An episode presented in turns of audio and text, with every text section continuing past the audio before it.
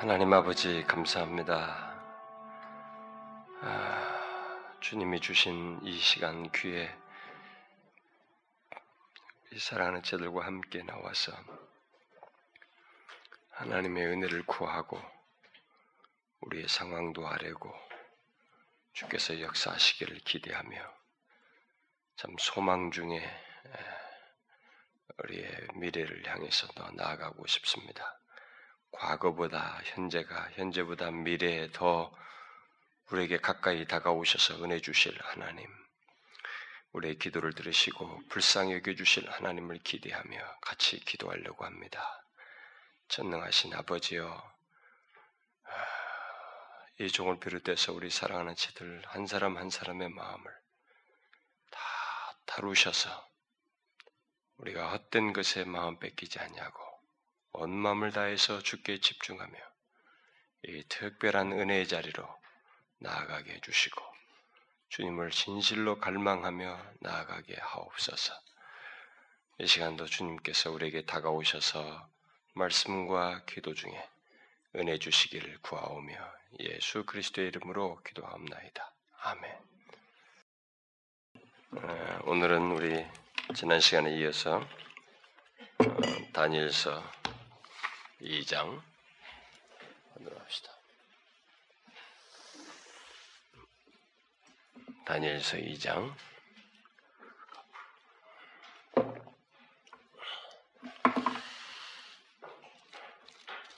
자, 2장 오늘은 좀 긴데 좀 길어도 오늘 이한 장씩 가능한 끝내도록 하십시다. 우리 2장 전체를 한 절씩 교독을 하도록 합시다.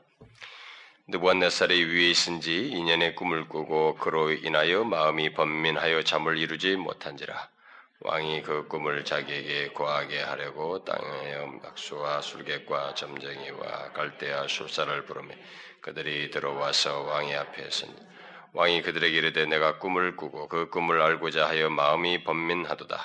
갈대아 술사들이 아람 방언으로 왕에게 말은 왕이여 만세수를 하옵소서 왕은 그 꿈을 종들에게 이르시면 우리가 해석하여 드리겠나이다. 왕이 갈대아 술사에게 대답하여 가로되 내가 명령을 내렸나니 너희가 만일 꿈과 그 해석을 나로 알게 하지 않냐면 너희 몸을 쪼갤 것이며 너희 집으로 걸음터를 삼을 것이요 너희가 만일 꿈과 그 해석을 보이면 너희가 선물과 상과 큰 영광을 내게서 얻으리라 그런즉 꿈과 그 해석을 내게 그들이 다시 대답하여 가로되 청컨대 왕은 꿈을 종들에게 이루셔서 그리하시면 우리가 해석하여 드리겠나이다. 왕이 대답하여 가로되 내가 분명히 말한 너희가 나의 명령이 내렸음을 보았으므로 시간을 천연하리라. 음, 너희가 만일 이 꿈을 나로 알게 하지 않냐면 너희는 처치할 너희를 처치할 법이 오직 하나이니 이는 너희가 거짓말과 망령된 말을 내 앞에 꾸며 말하여 때가 변하기를 기다리려 함이니라. 이제 그 꿈을 내게 알게 하라. 그리하면 너희가 그 해석도 보일 줄을 내가 알리라. 때아 술사들이 왕 앞에 대답하여 가로되 세상에는 왕의 그 일을 보일 자가 하나도 없으므로 크고 권력 있는 왕이 이런 일로 박수에게나 술객에게나 갈대아 술사에게 물은 자가 혈대로 있지 아니하였나이. 왕이 물으신 것은 희한한 일이라 육체와 함께 거하지 아니하는 신들 외에는 왕 앞에 그것을 보일 자가 없나이다 한지라. 왕이 이로 인하여 진노하고 통분하여 바벨론 모든 박사를 다 멸하라 명한 왕이 명령이 내림에 박사들은 죽게 되었고 다니엘과 그 동무도 죽이고 죽이려고 찾았더라. 왕의 시대 장관 아리옥이 바벨론 박사들을 죽이러 나가 다니엘이 명철하고 슬기로운 말로 왕, 의 장관 아리옥에게 물어 가로되 왕의 명령이 어찌 그리 급하뇨? 아리옥이 그 일을 다니엘에게 고함에 다니엘이 들어 다니엘이 들어가서 왕께 구하기를 기한하여 주심 왕에게 그 해석을 보여드리겠나이다. 이에 다니엘이 자기 집으로 돌아가서 그 동무 하나냐와 미사엘과 아사라에게 그 일을 구하고 하늘에 계신 하나님의 이 은밀한 일에 대하여 극률히 여기서 자기 다니엘과 동무들이 바벨론의 다른 박사와 함께 죽임을 당치 않게 하시기를 그들로 구하길. 이에 이 은밀한 것이 밤의 이상으로 다니엘에게 나타나 보임에 다니엘이 하늘에 계신 하나님을 찬송하니라. 다니엘이 말하여 가로되 영원 무궁히 하나님의 이름을 찬송할 것 지혜와 권능이 그에게 있으므로 그는 때와 기한을 변하시며 왕들을 폐하시고 왕들을 세우시며 지혜자에게 지혜를 주시고 지식자에게 총명을 주시는도다. 그는 깊고 은밀한 일을 나타내시고 어두운 데 있는 것을 아심. 또 빛이 그와 함께 있도다. 나의 일주의 하나님이여 주께서 이제 내게 지혜와 능력을 주시고 우리가 주께 구한 바 일을 내게 알게 하셨사오니 내가 주께 감사하고 주를 찬양하나이다. 곧 주께서 왕의 그 일을 내게 보이셨나이다 하니라. 이에 다니엘이 왕이 바벨론 박사들을 멸하라 명한 그게로 갔어. 그에게 이같이 이르되 바벨론 박사들을 멸하지 말고 나를 왕의 앞으로 인도하라. 그래야면 내가 그 해석을 왕께 보여드리. 이 아리오에게 다니엘을 데리고 급히 왕의 앞에 들어가서 구하되 내가 사로잡혀온 유다 자손 중에서 한 사람을 얻었나이다. 그가 그 해석을 왕께 아시게 하리이다.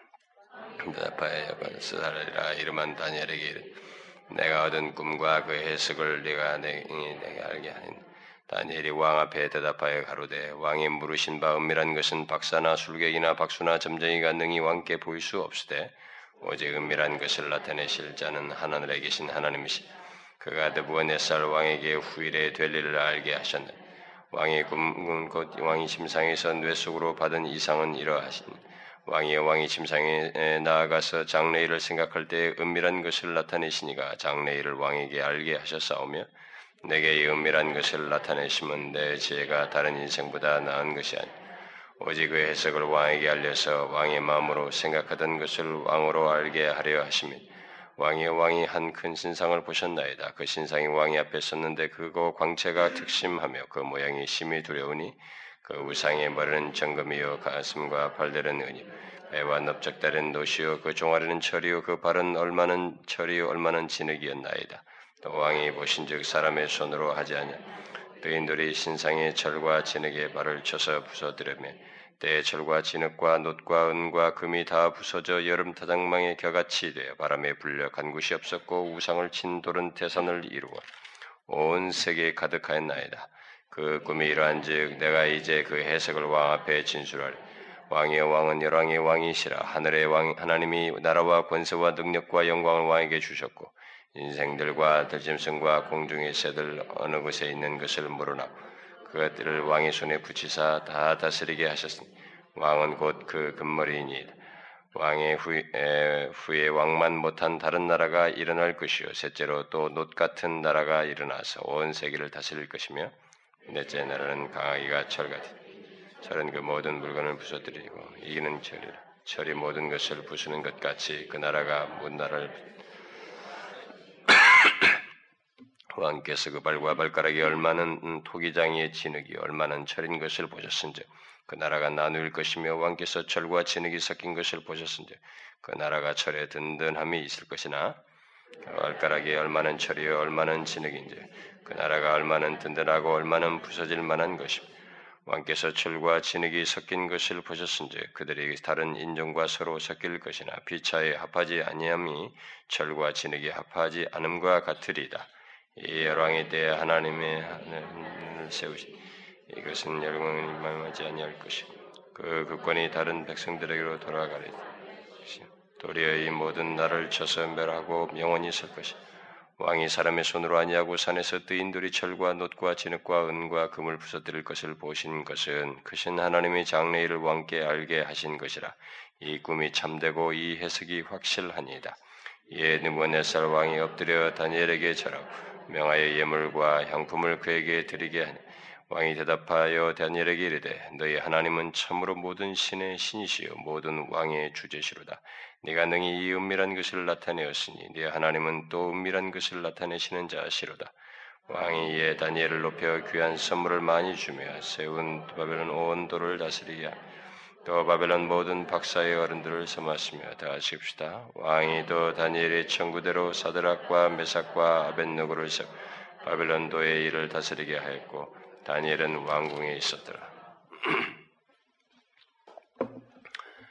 자, 우리가 열왕기를 끝내고 열왕기가 끝날 때는 유다가 마침내 멸망한 것이었죠. 그 멸망 이후에는 바벨론에서 멸망되는데 그 바벨론으로 멸망되면서 포로 포로기로 들어가는데 그 포로기 동안의 역사를 어, 이게 서술한 내용이 다니엘서 1장부터 6장이기 때문에 이것을 살피고 그 뒤은 포로 이후의 역사로 이제 넘어가려고 하는데 우리가 지난 시간에 다니엘의 어, 다니엘서 1장을 어, 살펴보았었죠. 이제 오늘은 2장 그 유다로부터 포로 잡혀왔던 것이 포로 예, 바벨론이 유다를 침략한 것이 세 번이었는데 첫 번째 침입했을 때 잡아왔던 포로 중에 바로 이 다니엘이 있었는데 다니엘을 아, 그 중에 귀족 출신이고 똑똑한 사람들을 가르켜서 뽑아가지고 이제 이 사람이 마침내 이제 아, 바벨론 왕이 주변의 그 박사들, 박사들은 또 와이즈맨이죠.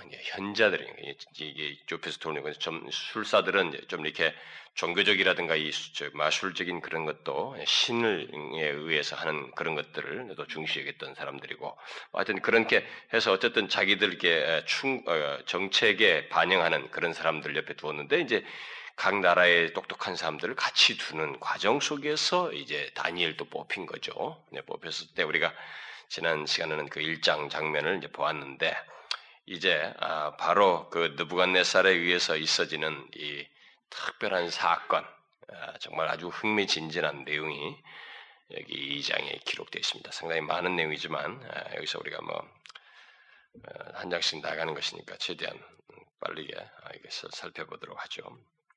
자, 먼저 우리가 2장 1절부터 어, 그 28절 상반절까지 쭉 어, 이게 지금 어, 전체가 바벨론 왕 느부갓네살이 꾼 꿈에 대한 바벨론의 이 탁월한 사람들, 그 현자들이요, 뭐 여러 가지 면에서 어, 그 왕을 보필할 수 있는 그 모든 사람들, 이방의 그 현재라고 하는 자들이 다 이 바벨론이 꾼 꿈 앞에서 무기력하다고 하는 것, 그것을 보여주는 장면입니다. 아, 우리는 여기서 이게 단순히 흥미진진한 스토리를 볼 게 아니고 하나님과 그분이 이런 역사 속에서도 이방 나라라 이방 나라 속에서 세계를 제패한 하나님 나라 백성 이스라엘을 지배한 패배시킨 이 이방 나라 속에서도 하나님께서 여전히 모든 것의 주권자가 계시고 역사를 통치하시고 이끄시는 데서 어떤 방식으로 일하시는지 그것을 우리가 주목해서 봐야 됩니다. 대부분이 우리들에게 항상 제가 이 열왕기도 이 얘기할 때도 그런 얘기를 했습니다만 참 성도들의 수준이 자꾸 그렇게 전락하기 때문에 설교자들도 그 수준을 못 넘어서고 또 그렇게 하려고 애를 쓰는데 자꾸 우리는 조금 이렇게 하나님을 잘 믿도록 하는 정도에서 어떤 우리들의 신앙적인 반응 이쪽에 주로 초점을 맞추다 보니까 이게 뭔가 이게 감동적이고 윤리적인 그런 포인트들을 많이 찾지만 이미 제가 앞에서부터 우리가 사사기부터 쭉 지금까지 오면서 말했다시피 모든 역사 속에서 제가 여러분들에게 그 성경을 보는 눈을 한 가지 열어준 것은 뭐였어요? 하나님을 보게 하는 것이었지 않았어요? 우리가 이런 역사 속, 이 모든 기록 속에서 하나님을 보는 것, 하나님을 발견하는 것이 가장 큰 소득이고 이 계시, 기록된 계시를 계시 속에서 원래 이 계시를 읽는 자들에게 의도하신 바예요. 그러니까 우리가 그 의도를 놓치지 말아야 된다는 것입니다. 그래서 이 2장에서도 마찬가지. 여기서 뭐 흥미진진하고 뭐 이런데 여러분이 여기서 절대적으로 보셔야 될 것은 이방 역사가 세상을 지배하는 그, 그 환경 속에서도 하나님은 역사를 개입, 주관하시면서 자신이 계시하심으로써 그 계시를 성취하신다고 하는 이 놀라운 사실 거기에 그것을 성취하고 드러내시기 위해서 다니엘이라고 하는 사람을 미리 다 준비시키셨다는 것. 포로 잡혀와서 또 뭐 3년이라는 공부를 갈대아 공부를 시키면서 또 그 중에서 신앙을 지키면서도 끝까지 그들 앞에서 인정받고 최고의 사람으로 뽑히는 이런 모든 작업이 다 하나님께서 바로 이런 특별한 역사를 주도하시기 위해서 나타내시기 위해서 예비하신 것이다라는 것입니다. 그걸 우리가 놓치지 말한다 그죠? 그런 걸 놓치면서 성경을 뭐 읽으면 이, 이 보면은 정말로 이 성경이 몸통은 놔두고 이 깃털을 막 만지작거리는 것 똑같은 거예요. 어? 항상 성경을 볼 때 우리가 그런 어, 중요한 것들을 항상 놓치지 말아야 된다. 그러니까 잊지 마세요. 자, 그래서 느부갓네살 이 통치 초기에 뭐 여기서 뭐 2년이다 그러는데 뭐 이게 여러분들이 이제 나중에 이제 복잡한 얘기는 여기서 안 하겠습니다만 느부갓네살이 왕으로 불릴 때 이미 그 선 왕이 아직도 존재하고 있어서 이렇게 그 왕이 똑같이 왕으로 불려지기 때문에 이 시간상으로 서로가 연차에 인터벌이 있는 것으로 이게 고각적으로 어, 어, 어, 전해집니다. 네, 그런 것들은 뭐 크게 여기서 중요한 것 같지가 않으니까 일단 느부갓네살 초기에 이 사람이 그 꿈을 꾸게 되는데 이 꿈을 꾸게 된 것은 이미 그 29절에 말한 것처럼 자기가 침상으로 나아가면서 그러니까 잠자리에 들 때까지 이 사람이 장래일을 생각합니다. 바벨론이라는 세계를 제패한 자기 나라의 대제국의 왕으로서 이 제국이 앞으로 어떻게 쓰면 좋을까? 어떻게 하면 영원할 수 있을까? 막 이런 고민들을 한 거죠. 그이 나라의 장래를 막 생각하는 다가 잠에 들은 거예요. 잠에 들었는데 이 꿈을 꾼 겁니다. 이, 이 오늘 우리가 보는. 근데 이 꿈이 이 사람으로 하여금 이 번민케 하는 겁니다. 응? 이 꿈을 꿨는데 이 꿈을 꾸고 나서 사람을 이렇게 안절부절하지 못하게 하는 거예요. 마음을 막 뭔가 불안해하고 막 번민케 하는 거죠. 여러분 그런 거 그런 꿈 꿔본 적 있어요? 어떤 하여튼 그막 너무 생생하면서도 막 악몽을 꿔도 사람이 한동안은 거기서 헤매잖아요. 우리가 그런 경우들 계시가 아닌데도 그렇잖아요. 이건 지금 계시를 하나님께서 하시기 위해서 벌어지는 일인데 이 꿈을 인해서 마음이 번민해 가지고 깨가지고 꿈에서 깨가지고 잠을 못 이루는 것입니다. 너무 이제 아, 그래서 그는 어, 바로 이, 이, 그, 이 꿈을 이제 인해서 고민하는 중에 이제 다음 작업을 벌였는데 흥미로운 사실은 자기가 꿈을 꿨는데 확실하게 꿈이 생각이 안 난다는 거예요. 뭔가 이게 불안해가고 마음을 번민케 하는데 정확하게 꿈이 기억이 안 난다는 거예요. 이것이 다 섭리예요, 여러분. 이게 이게 계시적 성격이기 때문에 이런 일이 벌어진 거예요, 사실상. 이 사람이 아, 그러니까 하나님이 자신이 세운 사람을 통해서 이 계시를 자기 준 계시를 해석하도록 하기 위해서 지금 이런 작업이 벌어진 겁니다. 어? 기억치 못하는 일이 벌어진 거죠. 그래서 이 사람이 기억을 못하는 거예요. 응? 근데 그는 자기가 꿈을 어, 그꾼 꿈을 이제 알고 싶어서 박사들을 다 부른 거죠. 박사들 중에는 뭐 다양한 사람들이 있지 않겠어요? 이 박사들 다 불러가지고 그들에게 자기가 꾼 꿈과 그 꿈에 대한 예, 해석을 말하라 이렇게 시킨 거죠. 그래서 1절부터 6절까지 막 그런 얘기 나오는데 그래서 박사들은 아니 무슨 꿈을 이 얘기해야 푸는 거 아니겠어요? 일반 상식적으로 자신들이 보면 해몽가들이든 누구든지 뭐 점쟁이가든 누구든지 한번 꿈 얘기를 한다 뭐 풀어달라 그러면 다 뭔가를 이해하게 되잖아요. 우리나라도 무슨 옛날 영화들 우리나라도 보면 역사 영화 보면은 누가 꿈을 꿨습니다. 그러면 그 또 그런 거 풀어주는 사람들 있잖아요. 그런 것처럼 꿈 얘기를 해야 풀어주는 건데, 아니, 꿈을 꿔놓고는 꿈부터 얘기, 꿈도 얘기하고 해석도 하라고 하는 것입니다. 그래서 만약 그, 어, 그래서 이 꿈을, 만약에 그, 꿈 꿈을 알지 못하고 해석지 못하면 박사들 너희들 다 죽이고 너희 집까지 다 멸절시키겠다. 와, 무섭죠? 이런 잔인과 살벌함이 어디 있습니까? 아, 꿈이라도 얘기해주고 이렇지만은 그런데 반대로 또 그런 얘기를 하죠. 만약에 이것을 말하고 해석하면은 그게 큰 상급을 주겠다. 그게 이제 그 6절까지 내용이에요. 근데 그 7절부터 13절 사이 보면은 박사들은 참 이런 허무맹랑한 게 있냐 말이지. 꿈을 말해주고 해석하라고 해야지. 그래서 또, 또 다시 얘기하는 겁니다. 그걸 먼저 우리에게 말해 주십시오. 그러면 우리가 해, 석하겠습니다 그러니까 그 왕은 그 꿈을 알리, 자기에게 알리지 못하는 박사들을 자꾸 다구치면서 만일 내가 꿈을 말해주면 너희들은 내가 지금 기억도 안 나지만 말해주면 너희들은 거짓됨과 허황된 것으로 이렇게 막 둘러붙일 거 아니야. 그럼 나는 깜짝같이 속을 거 아닌가.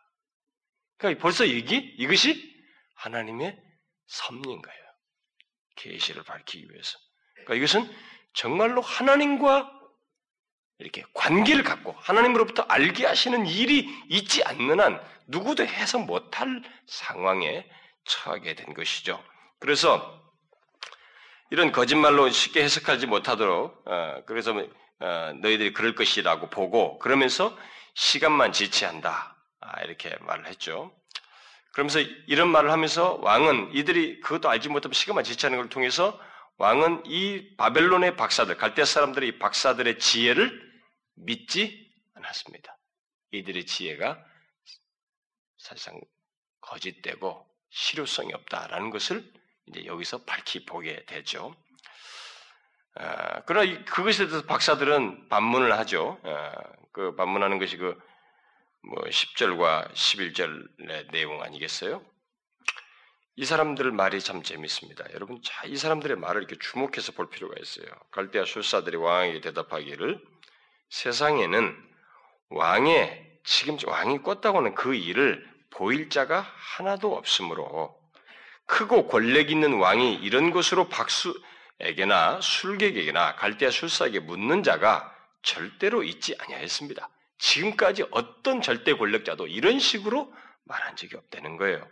그래서 왕이 물으신 것은 희한한 일이라. 육체와 함께 거하지 아니하는 신들 외에는 그러니까 신이 아닌 한왕 앞에 그것을 보일 자가 없나이다. 이렇게 말했어요. 이 말 속에서 이 박사들이 뭘 하나 실토했습니까?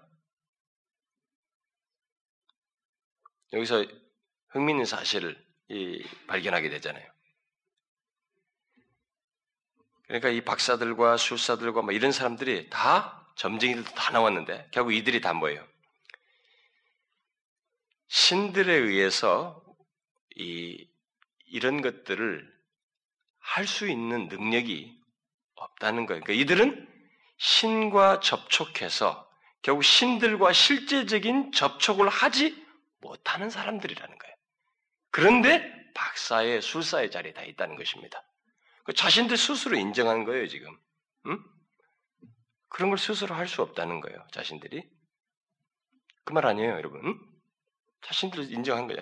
자기들이 이런 직이 있다는 것은 신으로부터 특별하게 어떤 지혜를 얻는다거나 어떤 신과 접촉함으로써 이런 것들을 밝힐 수 있는 사람들이라는 것인데 자신들의 위치와 신분이 지금 지위가 그런데 그것을 스스로 이해해. 이건 신이나 아니면 왜 신으로부터 알아내는 신분에 있으면서 이건 신이나 하는 것 아닙니까? 이렇게 말하네.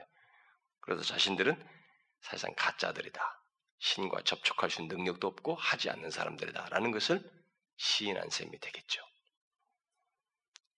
이게 뭐예요? 이 세상의 모든 하나님 외에 다른 거짓된 것들의 실상을 말해주는 거죠. 이방 세계에 신과 내통하에서 뭔가를 역사를 밝힐 수 있는 그런 신은 존재하지 않는다는 것입니다. 존재하지 않아요. 그런 것을 여기서 이제 밝히게 되죠. 그래서 박사들은 아, 이게 죽을 운명에 처하게 됐죠. 그래서 죽여라 그러죠, 이들을. 근데 그 와중에서 다니엘과 이 세 친구들도 함께 같은 처지에 놓이게 됐습니다. 예, 다니엘과 세 친구는 이 박사들과 같이 그런 위치까지는 되지 않았지만은 일단은 그런 용도로 이들을 불러와서 이 양육을 했고 그랬기 때문에 이들도 같이 취급을 지금 당하고 있는 것입니다. 그래서 이제 그들까지 찾아 나왔는데 그 뒤에 14절부터 16절 보니까 다니엘이 이런 전말, 전말을 왕 궁중에서 있었던 사실을 이제 알게 알고 나서 시위 대장과 그 군사들이 박사들을 죽이려고 막 일어나는 이런 것을 알고 어, 그들에게 말하죠. 자신이 그 꿈을 알게 하고 해석할 것이니까 기간을 좀 달라. 응? 기한하여 주시면 왕이 그 해석을 보여드리겠나이다. 와, 여러분 지금 박사들을 다 죽이러 가고 있는 장면이에요. 그 자기들 자기들도 그 위치에 있잖아요. 그런데 어떻게 사기치지 않는 한 뭐 하루 이틀 연명하려는 거 아니난 어떻게 감히 이런 말을 할 수 있을까요? 상상해봐요, 여러분. 우리가 이미 일장에서 이들은 이미 뭔가 비스, 비범해 보였어요. 어? 왕의 그 진술을 안 먹고도 물과 채식만 먹고도 그들보다도 더 얼굴색이 좋고 능히 다 할 수 있다고 그런 믿음의 고백을 하면서 시험해 보시라고 대범하게 하면서 3년을 버틴 사람들, 지독한 사람들이죠. 그렇게 믿음을 지켰던 사람. 그래, 이 보세요. 여기서 기한을 주시면 그거 다 보여드리겠습니다. 이렇게 했어요. 어떻게 해서 이럴 수 있을까요? 다른 이유가 없어요. 이것은 하나님에 대한 절대적이고 확고한 믿음입니다. 특별히 하나님께서 그 꿈을 통해서 바벨론에게 바벨론에 그 하나님의 계시를 주시고자 한다고 하는 이 사실을 믿었기 때문에 알고 믿었기 때문에 이런 믿음을 가지고 말할 수 있는 거죠. 그렇지 않고 이런 믿음이 없으면 이거 정말 못할 일이죠. 다른 사람 간단히 죽일 거 이놈은 더 처절하게 죽이겠지. 많이 들통나면. 어? 그렇지 않겠어? 이 왕을 농락한 제국의 왕을. 근데 보세요. 여러분, 하나님을 믿는 사람은 이런 면에서 대붕할 필요가 있어요. 사업을 하든 무엇을 하든 어떤 일을 하든 자신이 누구를 만나서 그 사람에게 대화를 하든 그들 경솔하고 교만하라는 것이 아니라 겸손과 온유가 있대. 주님에 대한 믿음, 그 믿음이 자신을 이 세상의 것들로 흔들 수 없는 그런 하나님에 대한 자기가 믿는 하나님이 어떤 분이신지에 대한 이 확고한 만큼은 있어야 된다는 거예요. 천하를 창조하신 분이 바로 내가 믿는 하나님이에요. 그러니 두려울 것이 없는 거예요. 그런 부분에 대해서만큼은 이렇게 대범할 수 있어야 된다. 우리가 뒤에 가서 또 이제 그런 장면들을 많이 보잖아요. 뭐 그리 아니하실 줄 알고 유명한 구절이 나오는데 아 정말 놀랍죠. 근데 이것은 다른 것이 없어요. 오직 하나님 생존하시는 그 하나님을 확고하게 믿기 때문에 이렇게 할 수 있는 것이죠.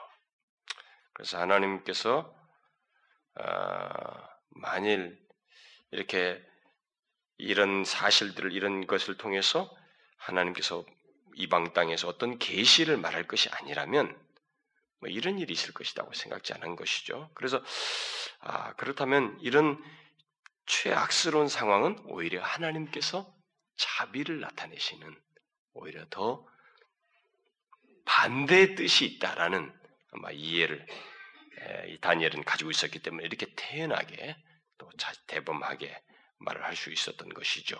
그래서 그 17절과 18절에서 이렇게 말하고 나서 바로 다니엘이 자기 집으로 돌아와서 그 친구들에게 같이 말을 해서 기도하게 했죠.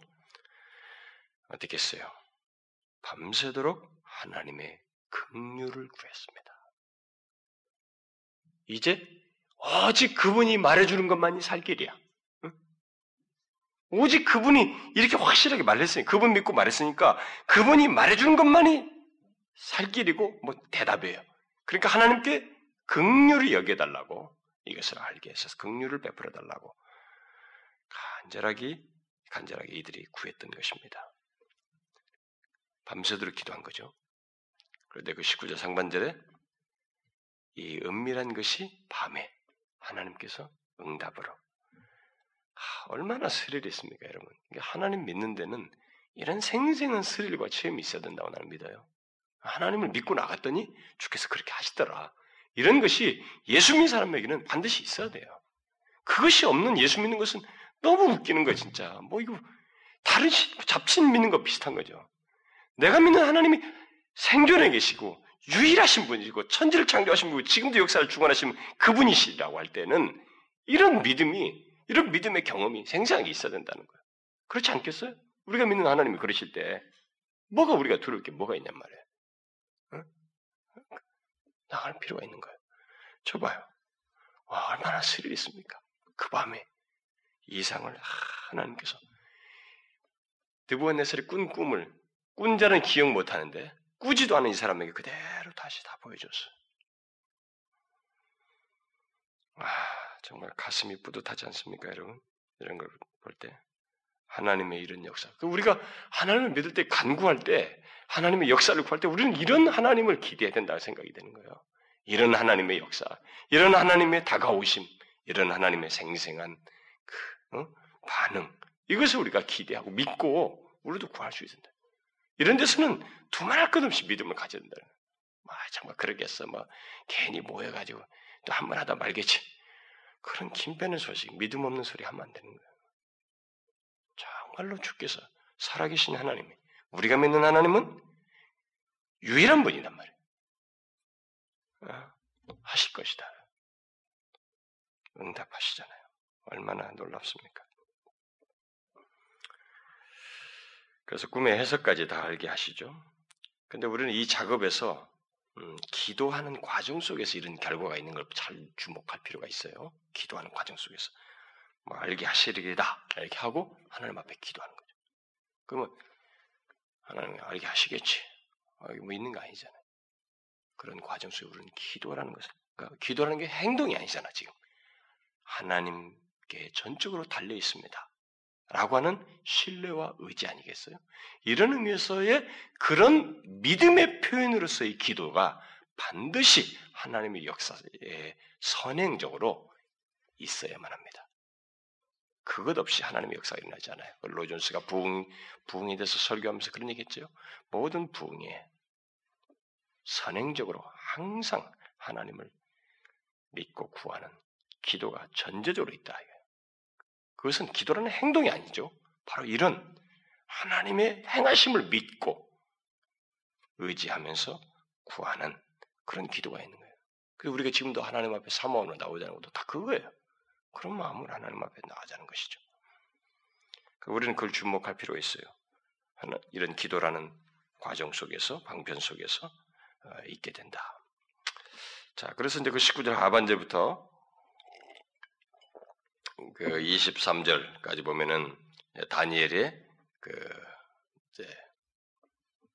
그 반응이 나오죠. 예, 감사, 찬양이 나옵니다. 찬성이 나오지 않을 수가 없겠죠.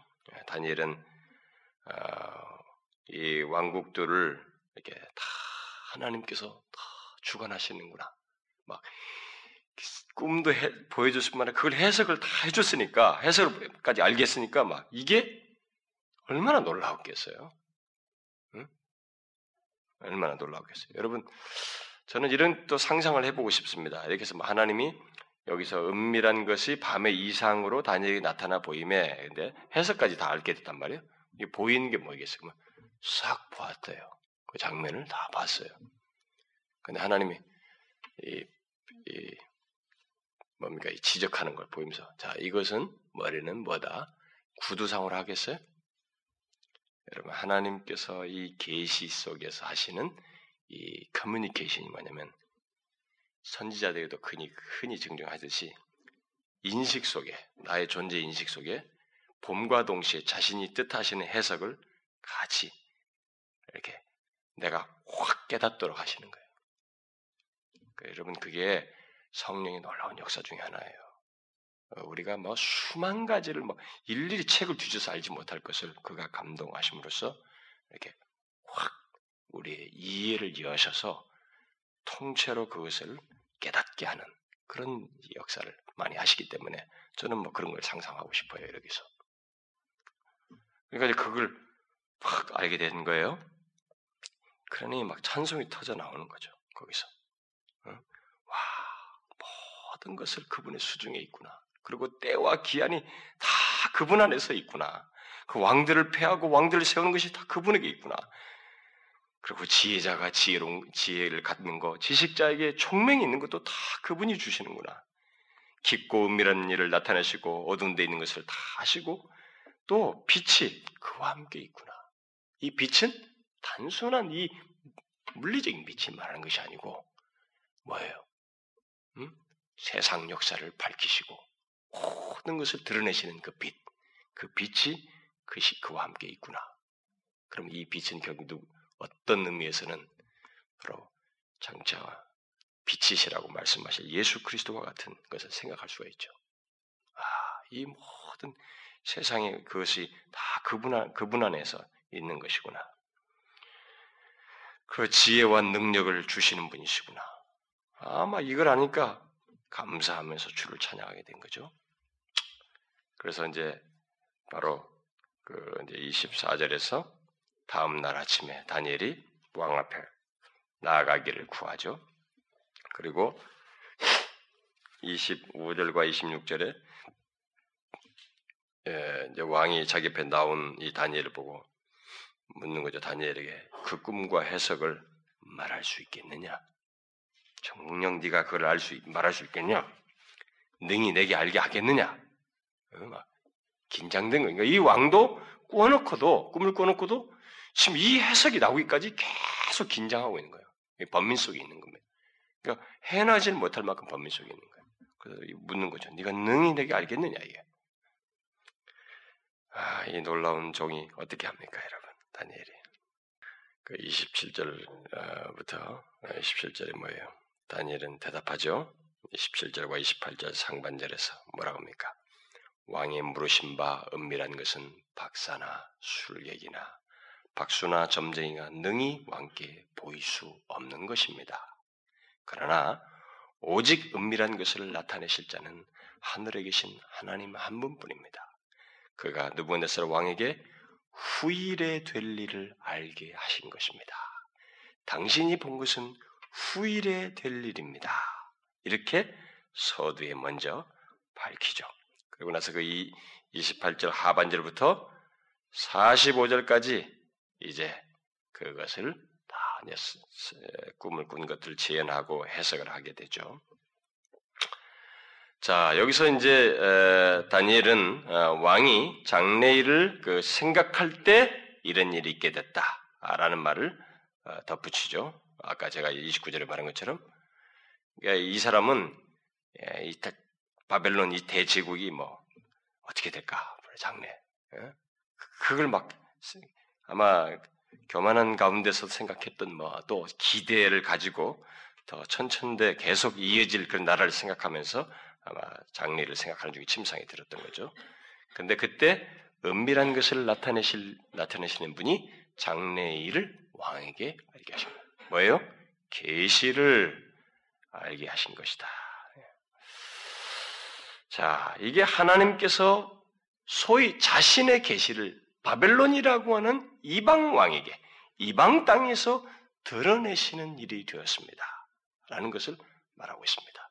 이게 놀라운 사실이죠. 하나님께서 자신의 계시를 이방인에게 나타내셨다는 것. 그래서 그 30절에 아, 그런데 그 어, 그가 이 꿈을 아, 알게 하시는 것이 바로 뭐요?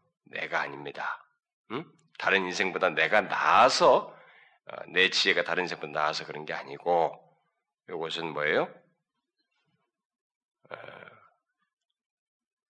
오직 그 해석을 왕에게 알려서 왕의 마음으로 생각하던 것을 왕으로 알게 하려는 하나님의 계시의 성격이다.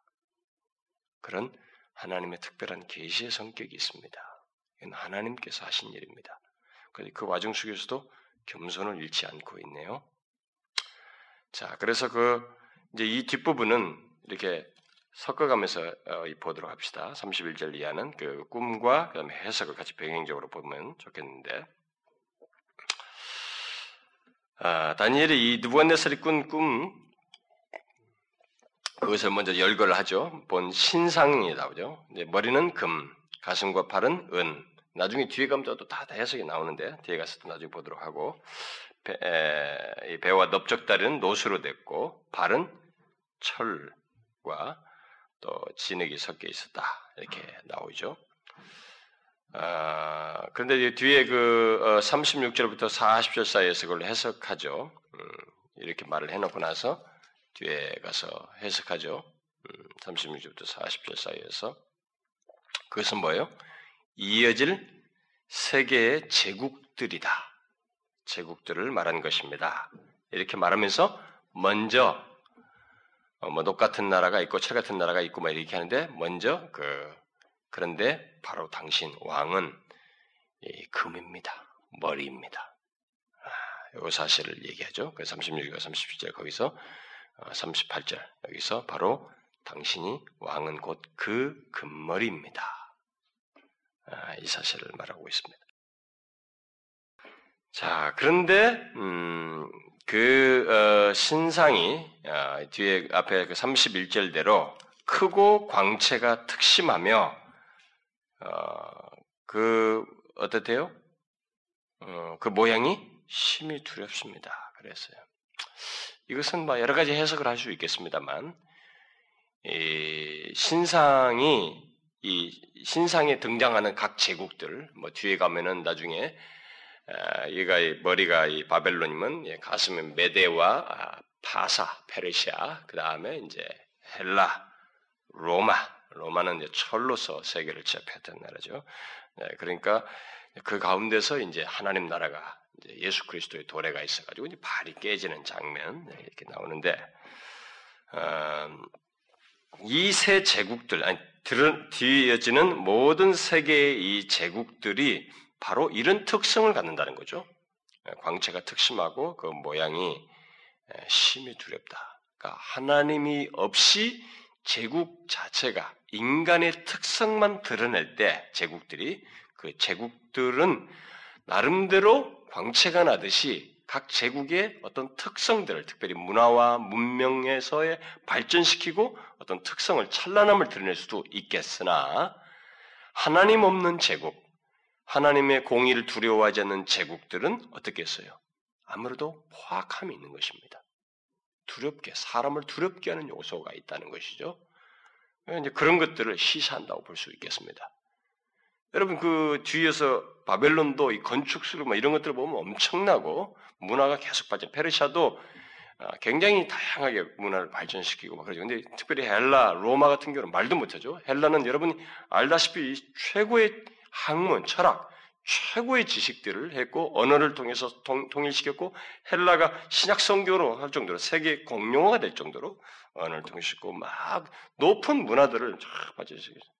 헬라는 그걸 굉장히 자랑스럽게 죠 정말 찬란했습니다. 그리고 로마는 법과 질서와 이 모든 것들을 가지고 다 했었죠. 그런 것들이 있었지만 그들이 제국이 계속 그런 찬란함들을 등장 드러냈으면서도 어떤 일이 있었습니까? 무서움이 있었어요. 하나님의 승, 하나님을 경외하는 나라가 아니었고 하나님 그 공의를 따르는 제국들이 아니었기 때문에 사람을 무섭게 하는 것이었습니다. 수없이 많아요. 여러분이 헬라 안에서 헬라 시대의 그 안티오쿠스 에피파네스 같은 사람이 그 유, 유대인 땅이 팔레스틴에 와가지고 얼마나 처참하게 사람들을 짓밟고 죽였습니까? 돼지 피를 막 어? 성전으로 더럽히고 말이죠. 그리고 로마에 의해서 얼마나 많은 사람들이 그리스도인들이 죽었습니까? 그리고 주변 제국들이 짓밟히고 이런 무서움이 있는 것이에요. 그런 것들을 벌써 다 시사한 것입니다. 자, 이제 그런 것들을 이제 말한 다음에 어, 여기 지금 이제 34절, 35절을 예, 덧붙이고 있습니다. 그 신상, 보여진 신상만이 있는 게 아니고, 누구한네살이 본 것이 다른 것이 있다는 거죠. 그것은 딱 본 형상이었고, 그 다음에 뒤은 어떤 별도의 어떤 내용이 당신이 보았다는 것을 덧붙이고 있죠. 그게 뭐예요? 사람의 손으로 되지 않은 돌. 그러니까 사람의 손으로 깎지 않은 그런 돌이에요. 사람의 손에 의한 의하지 않은 돌이 신상을 부서뜨리는 장면이 있게 됐다. 그것까지 다 얘기죠. 그런데 신상은 그것이 그 사람이 의하지 않은 그 돌에 의해서 완전히 박살을 나버렸어요. 아주 무슨 겨가 바람이 나는 겨가지 가루가 되어서 순식간에 다 사라져 버리는 그런 장면이 있게 돼. 다 날아가 버렸습니다. 그리고 그것들은 점점 커져서 이게 예, 돌이죠. 네, 됐는데 그 신상들은 다 없어져 버리고 이 우상을 친 돌은 점점 커져서 뭐 태산을 이루어서 온 세상에 가득하게 되었습니다. 뭐 이런 것을 당신이 보았습니다. 이렇게 말을 하고 있죠. 이것이 뭡니까? 이것에 대한 해석을 덧붙이죠. 그 뒤에 41절부터 45절 사이에서 해석을 덧붙입니다. 해석은 뭡니까? 이 해석이 아주 중요한 겁니다. 그러니까 앞에 앞의 역사가 중요한 게 아니고 이게 중요한 것이었어요. 이 돌은 사람이 아닌 사람에 의한 것이 아니라고 그랬으니까 바로 하나님에 의해서 온 것이었죠. 아, 하나님께서 친히 우리에게 주신 이 땅에 보내신 바로 그리스도의 왕국, 하나님 나라, 천국이 가까웠느니라. 예수 그리스도죠. 하나님 나라가 도래했다. 가까이 왔다. 그러죠? 천국, Kingdom of God 되잖아요. 우리는 한국말로 너무 간단하게 그냥 줄여버리잖아요. 천국 다 해버렸지만은 그게 하나님 나라잖아요. 하나님 나라. 바로 그거예요. 하나님 나라. 그것은 사람에 의해서 만들어진 게 아니라 거죠. 사람에 의해서 시작되거나 도래되는 것이 아니라 바로 하나님에 의해서 시작되고 임하는 것이다. 그것을 바로 가리키는 것이고 그의 왕국이 마치 돌이 막 태산을 이루어서 온 세상을 덮는 것이 같이 바로 그 하나님 나라 그 왕국은 장차 이 세상에 속한 왕국들을 다 정복하고 뭐예요? 온 땅을 가득 채우게 될 것이다. 라는 것을 말한다는 것이에요. 어, 근데 그게 사실이잖아요. 앞에 바벨론, 페르시아, 헬라, 로마 다 갔는데 로마가 도래할 때 예수 그리스도 로마가 집 지배하고 있을 때 그때에 지금 그 제국들 가운데서 도래하는데 바로 철이 섞여 있었잖아요. 철이 섞인 그 사이에 사람이 깎지 아니한 돌이 임했잖아요. 바로 그때 하나님 나라 예수 그리스도께서 오셨잖아요. 오시자마자 세례관도 그가 오신다 그러면 천국이 가까웠다 했고 예수님 오시면서 바로 천국이 왔거든요. 회개하라고. 자신이 오심이라고요. 그 하나님 나라의 도래죠. 그 하나님 나라가 로마의 통치 아래서 들어왔습니다. 그때부터 시작됐는데 진짜 어떻게 됐어요? 로마 제국도 천년 제국인 로마 제국도 다 사라졌습니다. 지금 없잖아요. 세상에 무엇이 있어요? 온 세상을 가득 채우는 게 뭡니까? 바로 하나님 나라. 예수 그리스도로 말미암아 시작한 하나님 나라가 지금 온 세상이 가득해지고 있죠. 저와 여러분이 사는 이 극동 지역에까지 하나님 나라가 도래한 것입니다. 그분의 통치를 받는 자들이 다 그분의 나라에 속하게 되는. 우리는 지금 하나님 나라에 속한 자들 아니에요? 아프리카에도 있고, 응? 뭐 어디든지 지금 하나님 나라가 다 도래하고. 이 태산을 이룬 거지, 온 사. 그 우리는 이때 당시에 생각해 보면 이게 미래 시제인데 우리는 이게 다 통과해 신상이 다 통과한 그리고 심지어 태산을 이룬 절정의 시대에 살고 있으니까 우리는 더욱 명확하죠. 아, 이 하나님 나라가 이렇게 정말 온 땅을 가득 채운 하나님 나라가 도래했구나. 라는 것은 우리는 보게 됐죠. 바로 그것을, 근데 이때는 미래 시제로 지금 해석을 한 거죠. 그런데 그 하나님의 왕국은 여기서 중요한 것은 이 세상에 속한 왕국이 아니라는 것입니다. 단지 이 세상에서 어, 도래함으로써 세상에 세상을 위하는 그런 왕국이다라는 것을 어, 말할 뿐이죠. 그런데 이 왕국의 최종적인 성취 그리고 왕국의 영광스러움에 대한 극치는 언제 볼 수 있을까요? 대산을 이루다가 마지막 예수 그리스도께서 재림하실 때, 그때 우리는 이 왕국이 하나님 나라의 왕국의 이제 영광과 완전한 성취를 보게 되겠죠. 바로 그것을 다 이 예언 속에서 말했다고 할 수가 있겠습니다. 그런데 지금 우리는 현재는 바로 그 왕국의 통치 아래 있고 왕국이 지금 계속 확장되어 가지고는 그 시기에 살고 있는 거죠. 바로 그것을 얘기했어요. 당신이 본 또 별도의 그 장면은 이것입니다. 그러면서 이 다니엘이 그 꿈에 대한 해석을 이제 끝맺으면서 그 44절 45절에서 끝맺으면서 이 모든 것은 먼저 45절 하반절에 뭐예요? 크신 하나님이 장래 일을 왕께 알게 하신 것입니다. 이렇게라고 하죠. 그러면서 느부갓네살이 꿈꾸기 전부터 이 꿈을 듣기까지 이 꿈이 지금 마지막 여기 지금 이 말이 다 해석이 나오기까지 그는 장래일에 골몰하고 있었다는 거예요. 계속 그걸 생각하고 있었고 지금 그것에 대한 골몰된 것에 대한 지금 답을 하나님께서 이렇게 주신 것입니다. 이렇게 말을 하고 있습니다. 근데 이 사람이 지금까지 잠, 그 이전부터도 또 잠잠, 잠자리 들 때도 계속 생각했던 건 그 뭐예요? 자신의 왕국. 응? 자신의 왕국이 영원히 지속될 것인가. 이 누구가내서는 교만하게도 그 생각을 했던 거죠. 야, 이 바벨론 제국이 어떻게 영원히, 어떻게 하면 영원히 지속될 수 있을까? 그걸 계속 골똘하게 한다가 잠자리에 들은 것이고 그 꿈을 가진 것이었어요. 근데 바로 그런 질문을, 그 의문, 그런 생각, 추구 속에서 이 잠들고 이런 꿈을 꾸게 됐는데 대답은 뭐예요?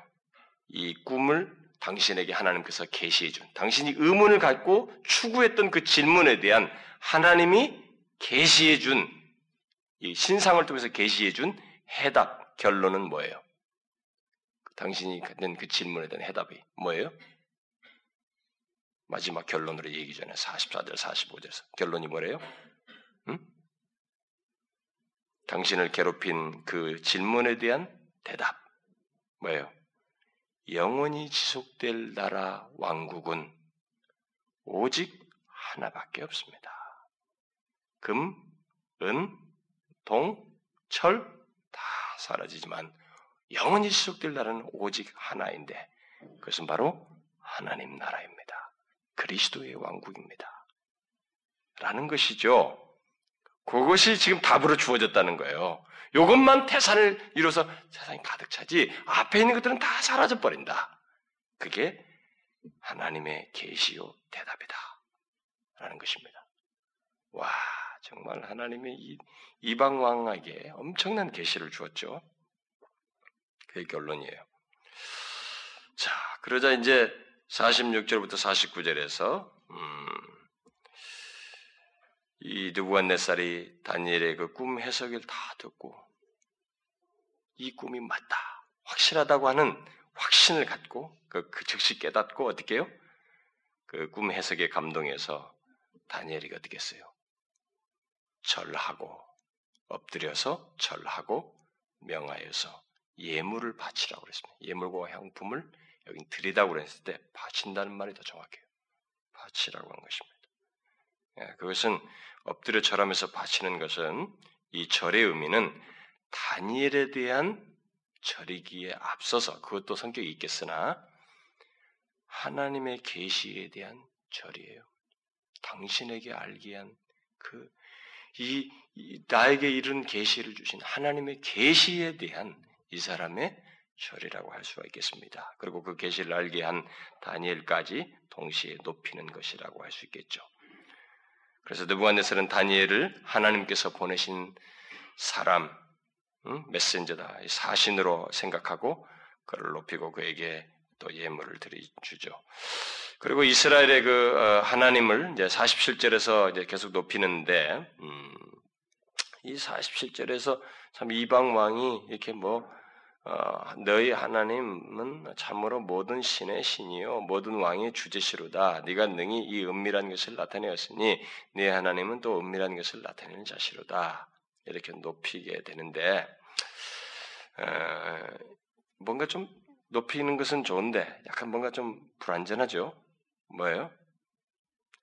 하나님이 유일하신 분으로 인정하는 것은 아니죠.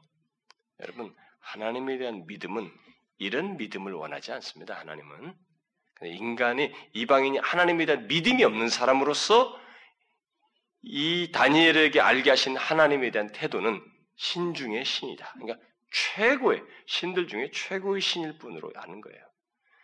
그래서 이 세상에 교회당에 와도 하나님을 진실로 믿는 믿음이 없는 사람은 하나님을 어떤 어떤 분으로 믿냐면은 그냥 신 중에 최고의 신 정도로 다른 신도 믿을 수도 있는데 그래도 이분이 최고다. 종교다원주의가 바로 그거거든. 그 정도예요. 믿음이 없는 자는 그렇습니다. 하나님에 대한 이해와 인격적인 관계가 없는 사람은 신 중의 신이요 왕의 모든 왕의 주제다. 이 정도예요. 유일한 하나님, 이 알게 있는 유일한 분이다 라고 믿지 않습니다. 그것은 믿음 있는 사람만 할 수 있어요. 그래서 지금도 종교다원주의가 왜 가능하냐? 예. 그건 믿음 때문에 그래요. 그건 사실 믿음이에요. 그들은 하나님을 바르게 알지 못하고 믿지 않기 때문입니다. 그러나 어쨌든 이는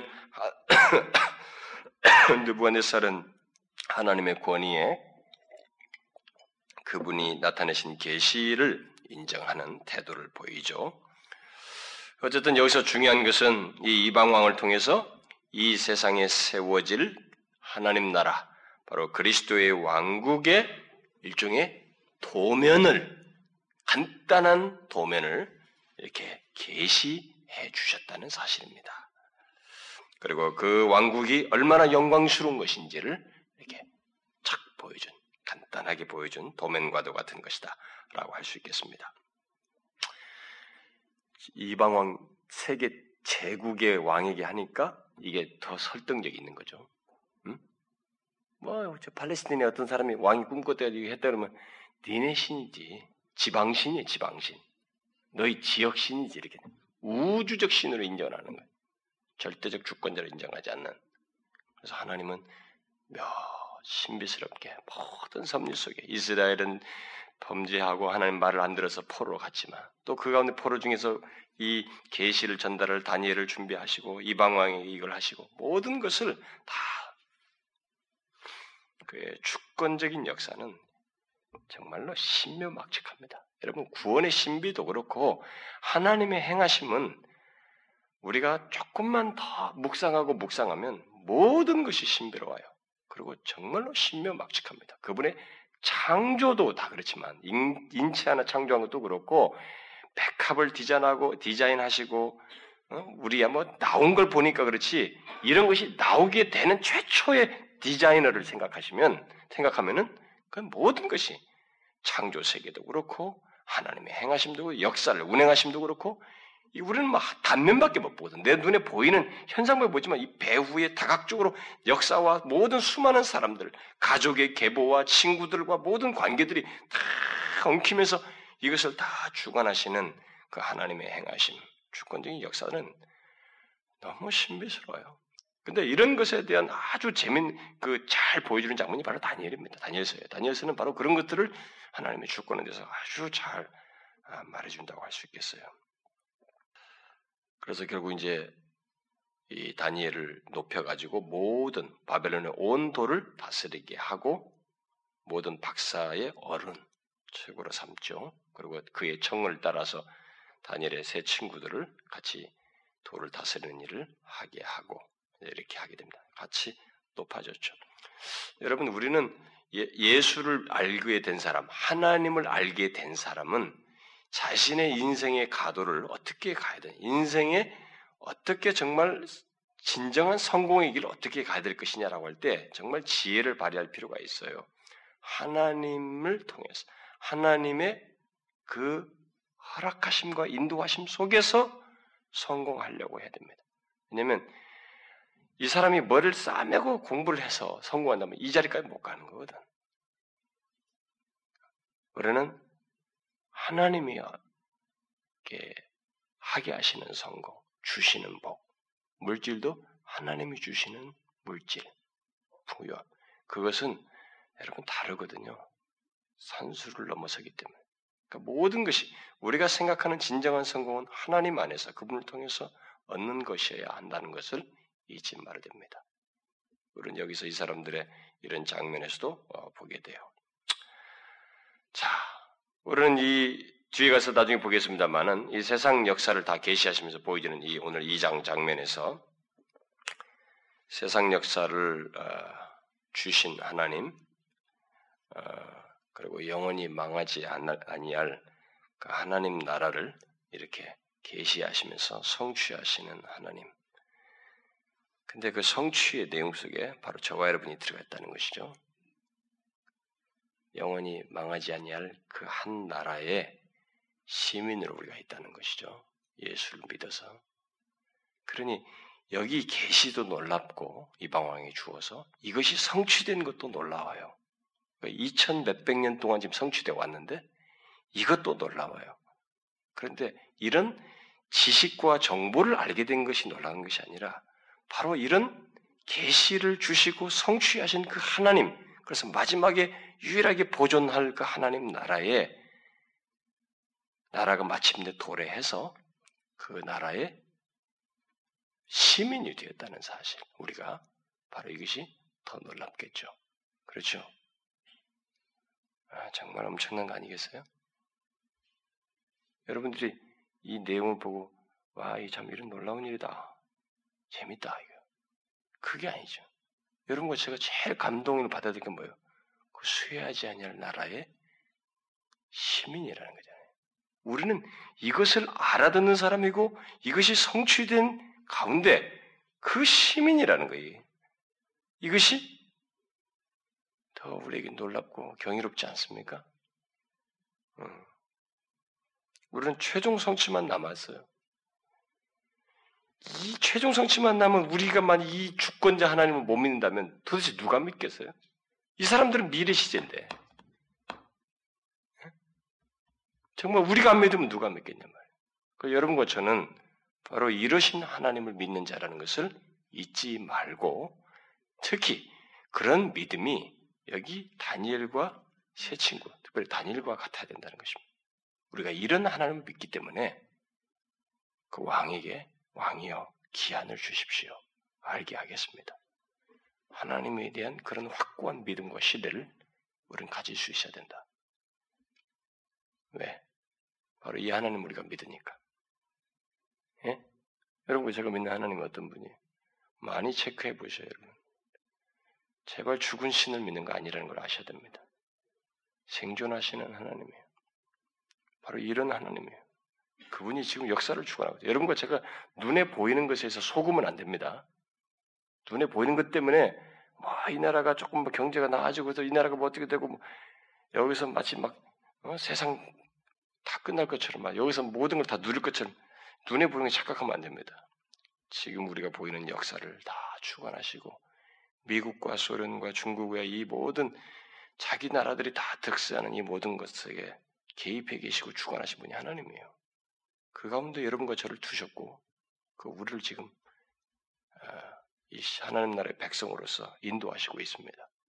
그 우리가 믿는 하나님이 바로 이와 같은 하나님이라는 것은 굉장히 그런 면에서 실제적이고 생생하게 믿어야 되는 것입니다. 여러분 아시겠어요? 예? 그래서 매일 물어야 됩니다. 내가 믿는 하나님 어떤 분이에요? 다니엘의 하나님. 정그 하나님이 그려지지 않거든. 축약해서 말해버려요. 그냥. 다니엘의 하나님이다. 예? 다니엘의 하나님. 바울의 하나님이라고. 주지 휘츠필드의 하나님이죠. 주기철 목사의 하나님. 바로 그 하나님 우리가 믿고 있다는 거죠. 그것을 막 항상 우리는 되새기고 되새기고 또 경험할 수 있어야 됩니다. 저는 이 하나님께서 우리가 그분을 찾고 구하는 것에 따라서 우리 믿음을 따라 우리 가운데 다가여 다가여 다가여 오시고 아, 우리에게 속히 머지않아서 참 자신의 그 가까이 오시는 것이 얼마나 우리에게 행복한지를 알게 하시길 바래요. 예? 여러분과 제가 그걸 사모해서 오는 거 아닙니까? 아, 어쨌든 제가 수요일날도 말씀을 나누지만 하나님께서 우리의 마음을 다 움직이길 바래요. 그 여러분들이 오늘도 이렇게 더 이렇게 나오고 이렇게 하나님 앞에 성령의 어떤 이끄심 아래서 이렇게 하나님께로 나오고 향하는 것이 아, 있다라고 저는 믿고 더해지길 바랍니다. 그래서 제가 가상적인 얘기를 하는 것이 아니고 바로 이 하나님이 여러분과 저희 하나님이신 것을 보고 경험하길 바래요. 예? 우리는 그런 특권을 가지고 있습니다. 또 그걸 요구할 수도 있고 경험할 수도 있는 사람이에요. 그 사실 겁먹을 것도 없고 불안해할 것도 없습니다. 그 신뢰 속에서 바로 이 하나님을 우리도 이 시대 속에서 경험한다라는 것. 그런 맥락에서 간구할 필요가 있습니다. 여러분 기대되지 않습니까? 이런 하나님을 구한다는 것이. 우리가 생각이 산만하고 마음이 나뉘었을 때, 그동안 집중하지 못했을 때는 그것이 별거 아니었습니다. 그러나 마음을 더 집중하고 사모하며 더 이제 하나님께서 하나님을 향하여 이렇게 마음을 더 움직이다 보니까 그 하나님을 더 대면한다고 그분의 은혜를 더 가까이 얻는다는 것이 한없이 기대가 되죠. 이렇게 마음이 좀 더 이게 뭡니까 순전해지니까 그분에 대한 사모함과 기대가 아 정말 아주 특별해 보여요. 어쨌든 믿습니다. 하나님께서 우리에게 은혜 주실 것이라고. 이 다니엘의 하나님이. 자, 기도합시다. 하나님 아버지 감사합니다. 음, 하나님께서 우리 교회 안에서 아, 아, 그동안 많이 말씀도 주시고 이런저런 일들을 행해 오셨지만 사실 지금만큼 우리가 가장 힘든 시간이 없습니다. 왜냐하면 아는 것은 많은데 상태가 그렇지 못한 것을 더 크게 느끼기 때문에 그래서 지금만큼 우리가 이 종을 비롯해서 우리 모두가 가장 어렵고 힘든 시기를 지난 때가 없었습니다. 그래서 하나님 우리가 마음을 정하고 결심하며 주님을 찾고자 합니다. 주님께 더 가까이 가고 싶어서 그러는 것이고 또 주님의 은혜를 구하려고 합니다. 주님, 이런 모든 역사는 사람에 의해서 되면은 오래 못 갈 것이고 되지도 않을 것입니다. 우리는 그것을 원치 않습니다.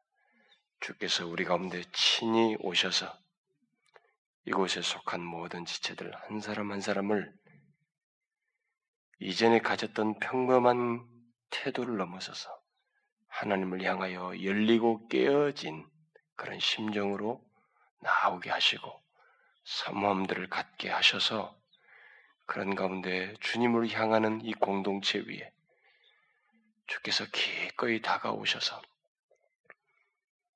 참 우리에게 아, 새로운 그 생기와 소생함을 경험하고 주님이 함께 하심이 이렇게 크고 복된지 은혜롭고 영광스러운지를 우리가 맛보며 찬송하고 즐거워할 수 있도록 주님 우리에게 다가오시옵소서. 우리가 믿는 하나님이 죽은 하나님이 아니라 다니엘이 그렇게 급박한 상황에서도 절대적이고 확실하게 생생하게 믿고 또 그 하나님이 믿는 하나님이 생생하게 역사하셨던 그 동일한 하나님을 우리가 믿고 있사오매 그 하나님을 찾고 그 하나님께 더 가까이 가고 싶습니다. 더 자주 만나고 더 친밀한 교제를 갖고 싶습니다. 아버지여, 우리에게 가까이 오시옵소서. 이전에 우리가 알고 있었던 것보다 더 풍성하고 놀라운 은혜로 우리에게 다가오셔서 참 하나님으로 인한 기쁨과 감사를 감격을 경험하고 그래서 교회가 성령으로 충만하여서 이 땅에 우리가 잠시 머물지만 장차 우리가 들어가게 될 영광스러운 하나님의 그 나라 주의 임재 안에 있는 것이 무엇인지를 먼저 크게 맛보는 그런 역사가 있게 하여 주옵소서. 주님 이 일을 위해서 주께서 잔잔하게 우리 안에서 역사하시는 줄을 믿습니다. 한 사람 한 사람의 마음을 움직이시고 감동하시고 주께 향할 마음을 주시고 이끌어 주시는 줄을 믿습니다. 주여 여기에 헛된 것들이 개입되지 않고 오직 주의 성령에 의해서 진실함과 정직함과 간절함이 있고 그런 가운데서 주의 역사하신 말에서 모든 것이 진행될 수 있도록 주도적으로 개입하여 주옵소서.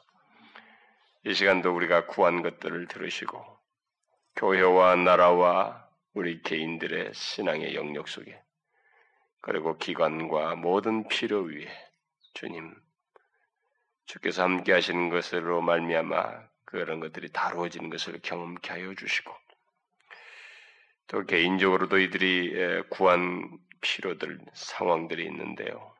하나님 아버지 그것을 꼭 다루어 주옵소서. 그래서 주님을 믿음으로 우리가 얼마나 참 주의 백성인 것이 복되고 영광스러운지 그 영원히 쇠하지 아니할 하나님 나라의 시민된 것이 얼마나 큰 복인지를 날마다 경험하고 확인하며 누리게 하여 주옵소서. 이 시간도 각 사람의 심령을 주님 주장해 주시기를 간절히 구하오며 예수 그리스도의 이름으로 기도하옵나이다. 아멘.